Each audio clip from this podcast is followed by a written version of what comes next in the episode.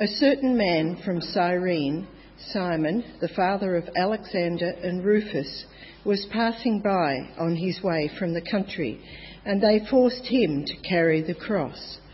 They brought Jesus to the place called Golgotha, which means the place of the skull. Then they offered him wine mixed with myrrh, but he did not take it, and they crucified him. Dividing up his clothes, they cast lots to see what each would get. It was the third hour when they crucified him. The written notice of the charge against him read, The King of the Jews. They crucified two robbers with him, one on his right and one on his left. Those who passed by hurled insults at him, shaking their heads and saying, So, you who are going to destroy the temple and build it in three days, come down from the cross and save yourself. In the same way, the chief priests and the teachers of the law mocked him among themselves. He saved others, they said, but he can't save himself.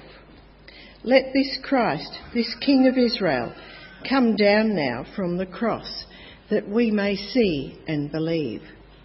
Those crucified with him also heaped insults on him.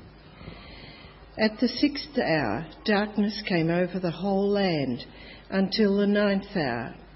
And at the ninth hour, Jesus cried out in a loud voice, Eloi, Eli, Lama Sabachthani, which means, My God, my God, why have you forsaken me? When some of those standing near heard this, they said, Listen, he's calling Elijah. One man ran, filled a sponge with wine vinegar, put it on a stick, and offered it to Jesus to drink. Now leave him alone. Let's see if Elijah comes to take him down, he said. With a loud cry, Jesus breathed his last. The curtain of the temple was torn in two from top to bottom and when the centurion who stood there in front of Jesus heard his cry and saw how he died, he said, Surely this man was the Son of God. This is the word of God. Thanks, Shirley. And uh, good day, everyone. Nice to, nice to see you. Um, it would be really handy if you do have that part of the Bible open, Mark chapter 15, page 1066. You might want to grab that. And helpful too will be one of these outlines you should have received on the way in. Uh, if nothing else, it will be, uh, perform the function of a pretty good timekeeper as to where we're up to uh, tonight. And as you look at that, on the bottom of the page you'll notice a prayer. Um, I'd love you to know in advance that prayer's there at the end of our time in just sort of 20, 25 minutes from now. I'm going to invite us to pray that prayer just silently in your mind. Uh, for some of you, it'll be a prayer of recommitment. Um, so yes, this is what I want to keep doing, but for some of you, this might be the first time you've prayed a prayer like this. We won't want to ambush you with it. We want, to, want you to know uh, that it's there, so that's on its way. Okay, I'm going to pray again. We're going to look at that great uh, part of the Bible. Let's do it. Our Heavenly Father, we uh, do thank you for your wonderful word to us. We pray that you'd help me tonight to communicate it uh, with clarity, and we pray that for all of us you'd help us to hear it clearly. And particularly tonight, would you um, help us to push away all the kind of preconceptions, uh, the things we've already made up in our mind, and simply listen to you from this part of your word as to what you reveal about yourself. We pray it, uh, that Jesus alone would be honoured. Amen. A couple of years ago, uh, we ran a, a, mission at Deakin University, which we've heard a lot about uh, tonight, under the title "If I Were God." Uh, and we covered the campus with, with posters beginning with the sentence, If I were God, I'd. Uh, and we invited people all over the campus to write on those posters and to finish that sentence. Um, and all over the campus, that's what they did. They told us what they would do if they were God. And here's some of what they said. One, if I were God, I'd uncreate vuvuzelas which, if you can remember far back to the Soccer World Cup a few years ago, you'll uh, certainly remember why. Uh, two, if I were God, I'd kill all magpies. Uh, do you know how many times I've been swooped by those uh, silly, slightly paraphrased uh, things? Three, I'd get the answers to next week's maths test. Um, you wouldn't say they're shooting too high there. Uh, four, I'd get an iPhone and a classy girlfriend, maybe. I'm going to suggest a couple of priority issues going on for that uh, poor young man. And number five, and from memory, I think voted the number one response at Deakin University. If I were God, I'd make it rain hot dogs. Now, now I should uh, uh, admit there were one or two slightly more serious than those, but for the most part, that's what we got.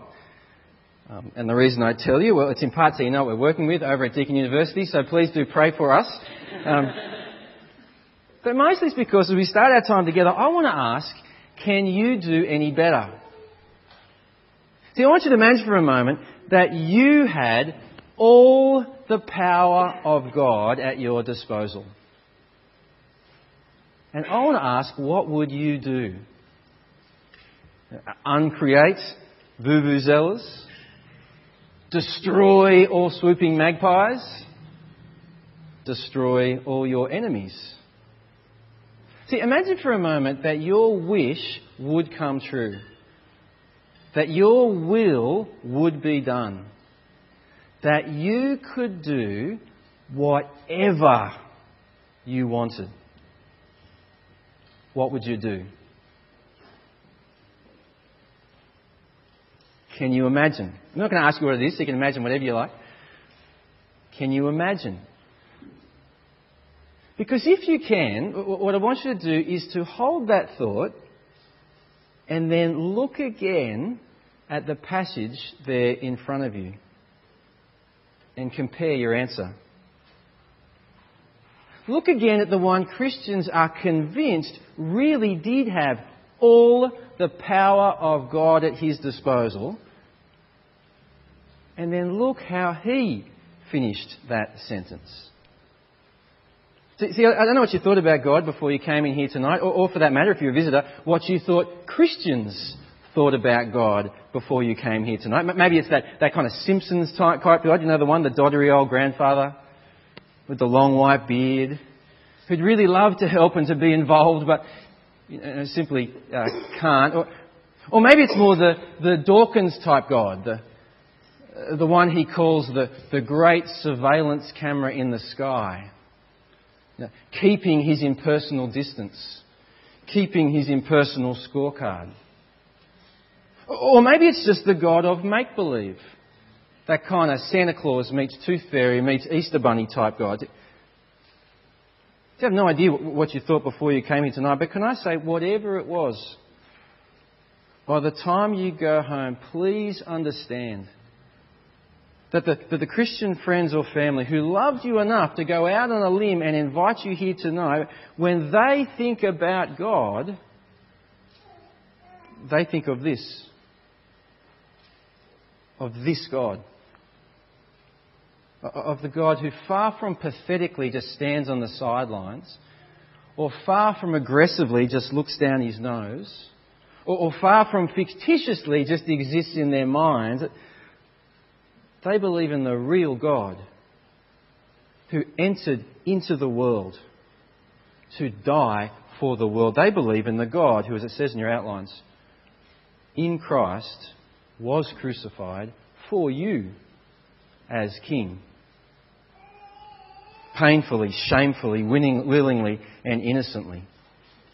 You know, they say uh, uh that the Romans had various uh, patterns of execution, but of all of them, crucifixion was the worst. It was reserved for scumbags and non-citizens. And basically, it was execution and torture. In fact, even more than that, it was execution by torture.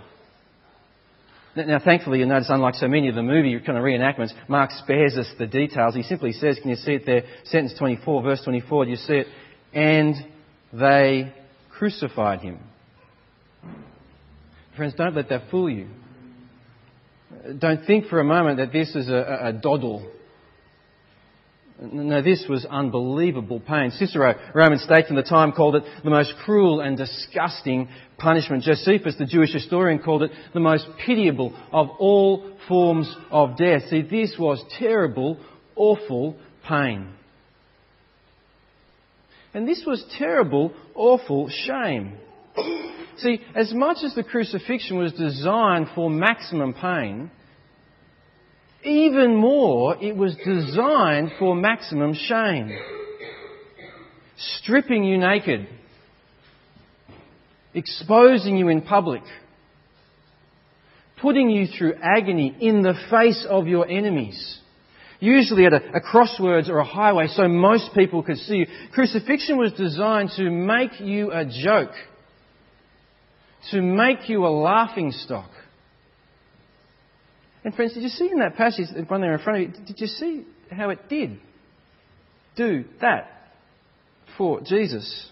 Did you see that uh, sentence 16, how in the headquarters of the soldiers, the whole company gathered to humiliate Jesus, to, to spit on him, to, to, strip him, to mock him? Did you see that, uh, verse 26, the, the sarcastic charge they, they whacked above his head? Did, you see how on the cross everyone insulted him?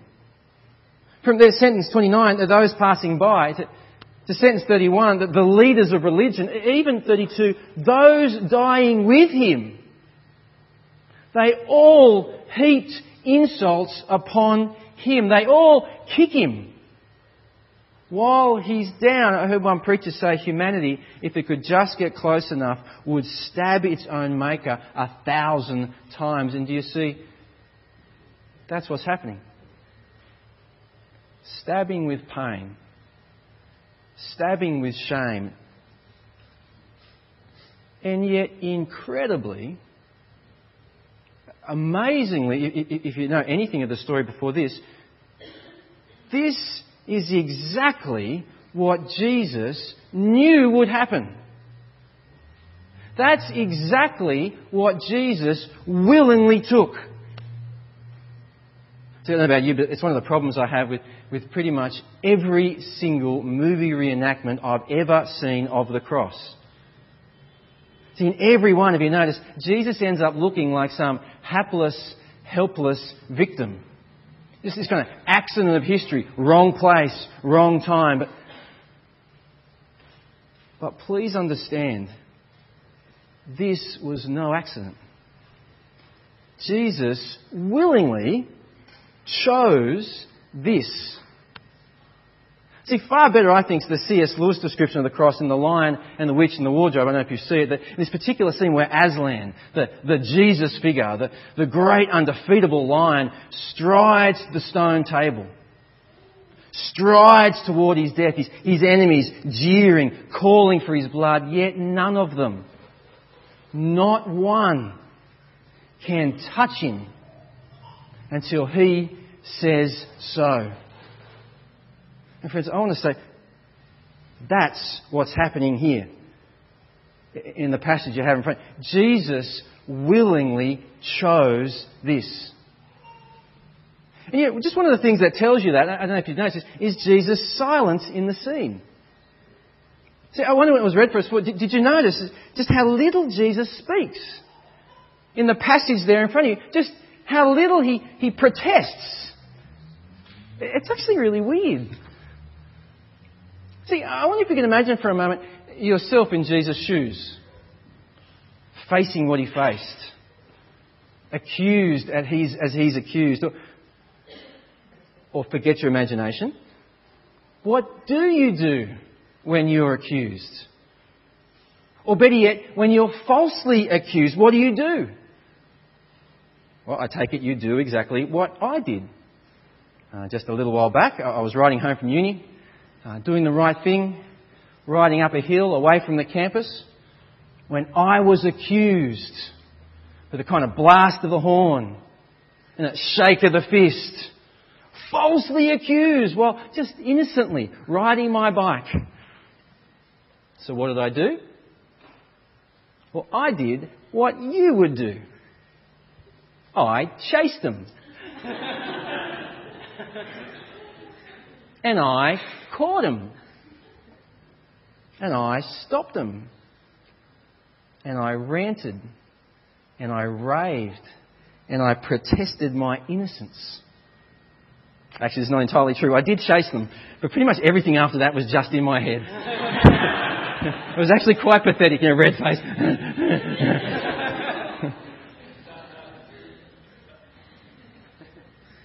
But that's what we do, isn't it? Or, or at least what we, we, we want to do. Whenever we are accused and out of control. But I wonder, did you notice? That's not what Jesus does. Because that's not what Jesus is. He is in complete control. He chose this. The question, of course, is why? Why? Well, one thing's clear it's not because he deserved it. It's not like he knew he was guilty and so resigned himself to death. You could, you could imagine it, couldn't you? The kind of death row doomed.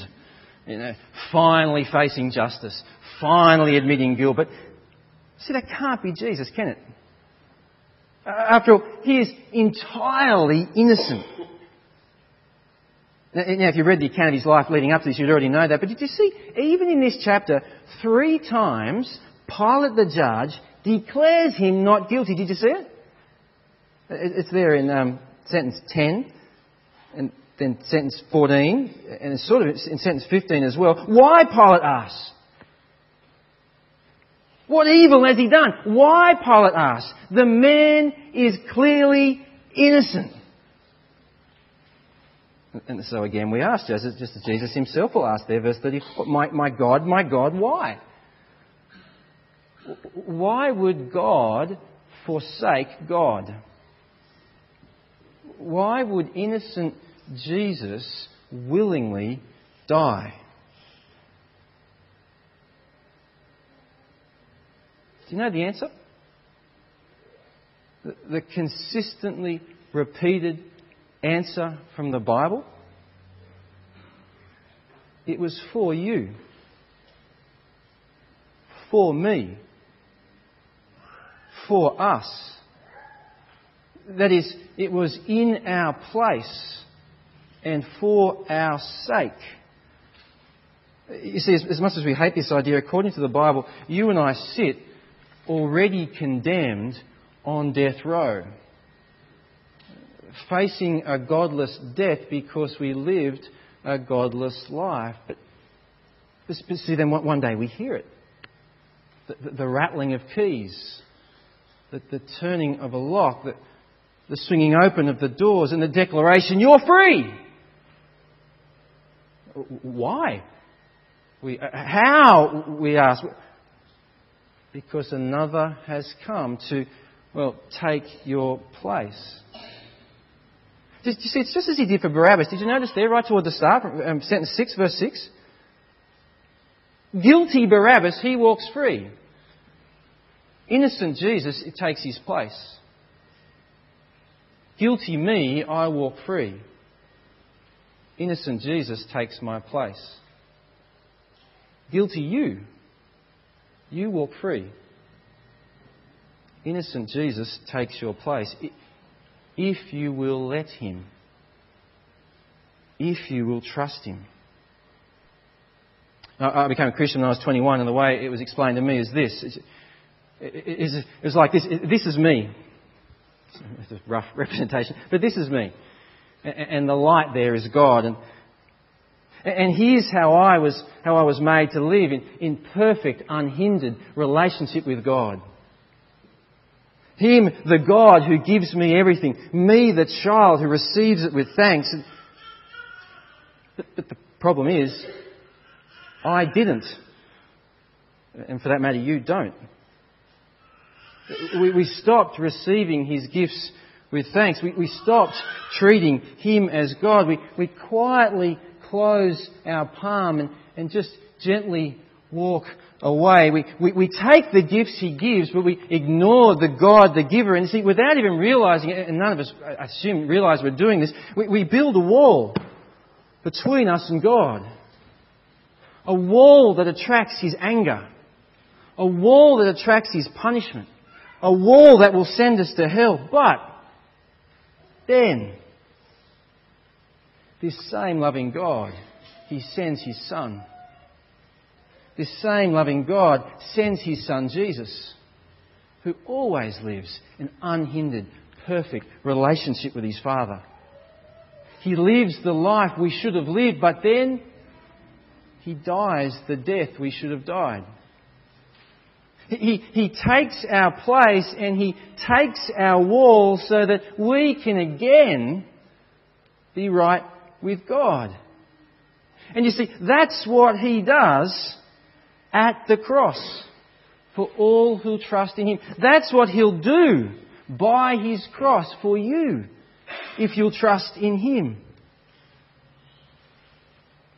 But still, I want to say, it might be that some of you are sitting here right now, and this would be, I, I expect this is probably happening right here in the room, thinking to yourself, you have got to be kidding.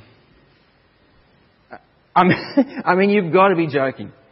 That has got to be about one of the stupidest things I have ever heard. And can I say, if that's you, I want to say I completely understand. You're not alone. In fact, if you look again at that passage, that's pretty much what, well, they thought as they stood around the cross. Have again, look again there, sentence 31.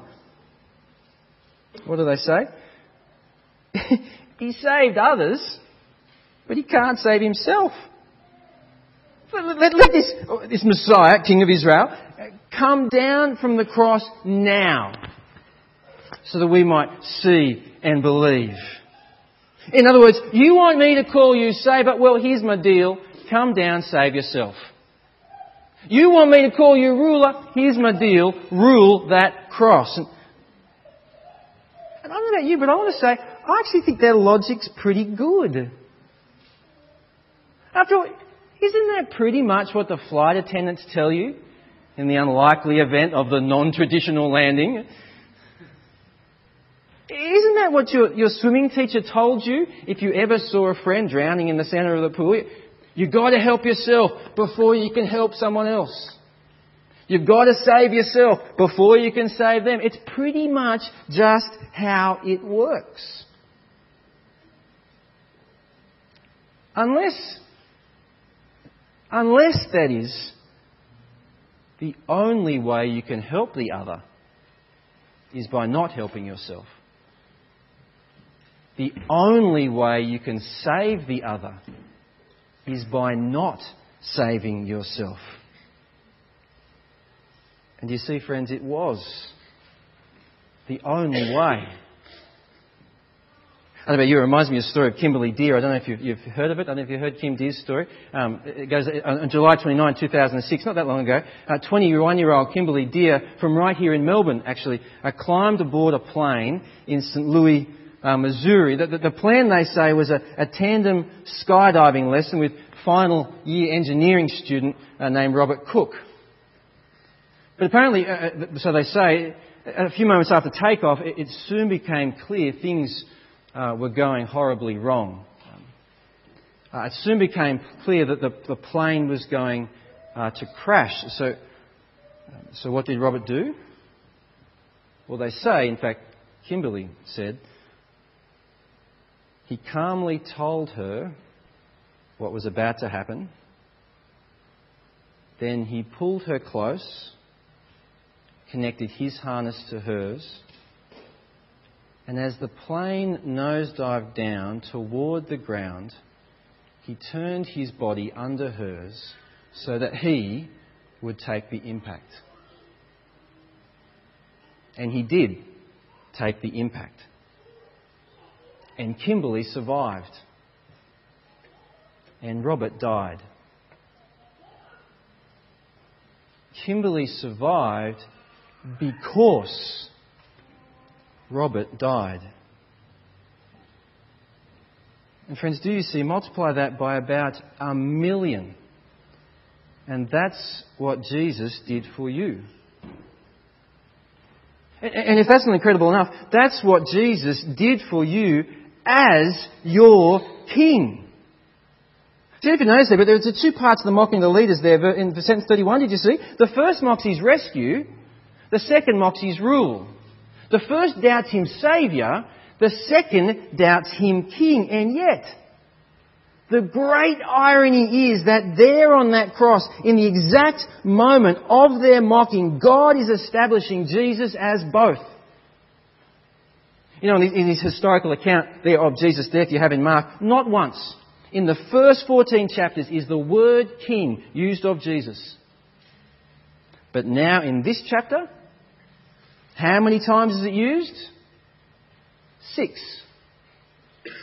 Zero from 14 in the chapters up to this. Six from one now that we're here. Now, now, admittedly, most of those are saying it don't mean it for themselves, but I want to say on every occasion, God does. God put that word in their mouths at this moment for good reason. Why? Because here on his cross, Jesus is crowned. A little Kermit moment there. Here in his death, he's established as king. And friends, you see, when he rises again, he declares it to the world. Now, of course, the soldiers joke with the, the purple robe. Did you see it there? And the, and the crown of thorns and the falling to their knees. And the, yeah. But God meant it for real. That's exactly what everyone should have been doing as they gathered round that cross.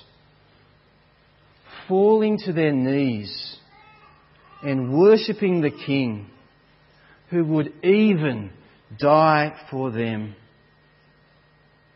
See, friends, this, this is no, this is no protected US president just cruising in the back of the limo. You know, behind the bulletproof glass, behind the Secret Service, them running alongside, them taking the bullet, him nice and safe. This even is not some crusty queen. Not any saying any comments about how wonderful queen. This is not some crusty queen. You know, atop the royal throne, above the royal stairs, far from the people, served from the people. No, this is God Himself the King of all kings, who gave his life to protect his people and serve his people and save his people. You see, I don't know what you thought about God before you came here tonight, or what you thought Christians thought about God before you came here tonight. But friends, can I say, as you go, please understand that this is it. This is the God that Christians believe in. The God who far better than just uncreate vuvuzelas or make it rain hot dogs, they believe in this God. The God who in Christ was crucified for you as King.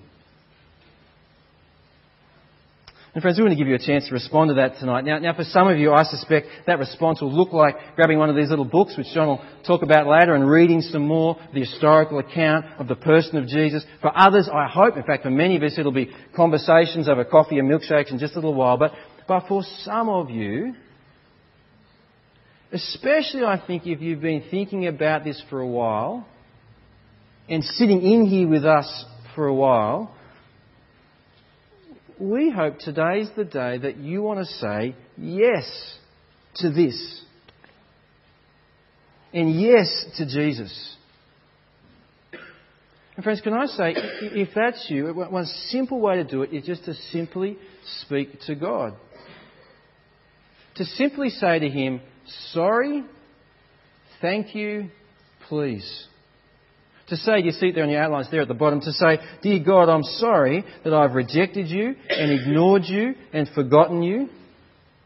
Thank you for sending Jesus to die in my place to make me right with you. Please help me from now on to live for you by living for Him. Now, friends, if, if that's a prayer you do want to pray, here's what I'm going to do. I'm going to say that again slowly sort of clause by clause, line by line. And if you want to say it to God, then I really want to encourage you, in the quietness of your mind, just between you and God, you repeat those words to Him from you. And, and, friends, if this is not a prayer you want to pray right now, then can I encourage you, in the moment we're about to take, to, in the silence of your mind, say whatever it is you want to say to God. Whatever you want. Because I want to tell you, He's big enough. He can cope with whatever you want to say, so just say it. But either way, let's take a moment now quiet to respect any of those who would like to pray, and let's pray. Let's do it. Dear God, I'm sorry that I have rejected you and ignored you and forgotten you. Thank you so much for sending Jesus to die in my place, to make me right with you. Please help me from now on to live for you by living for Him. Amen.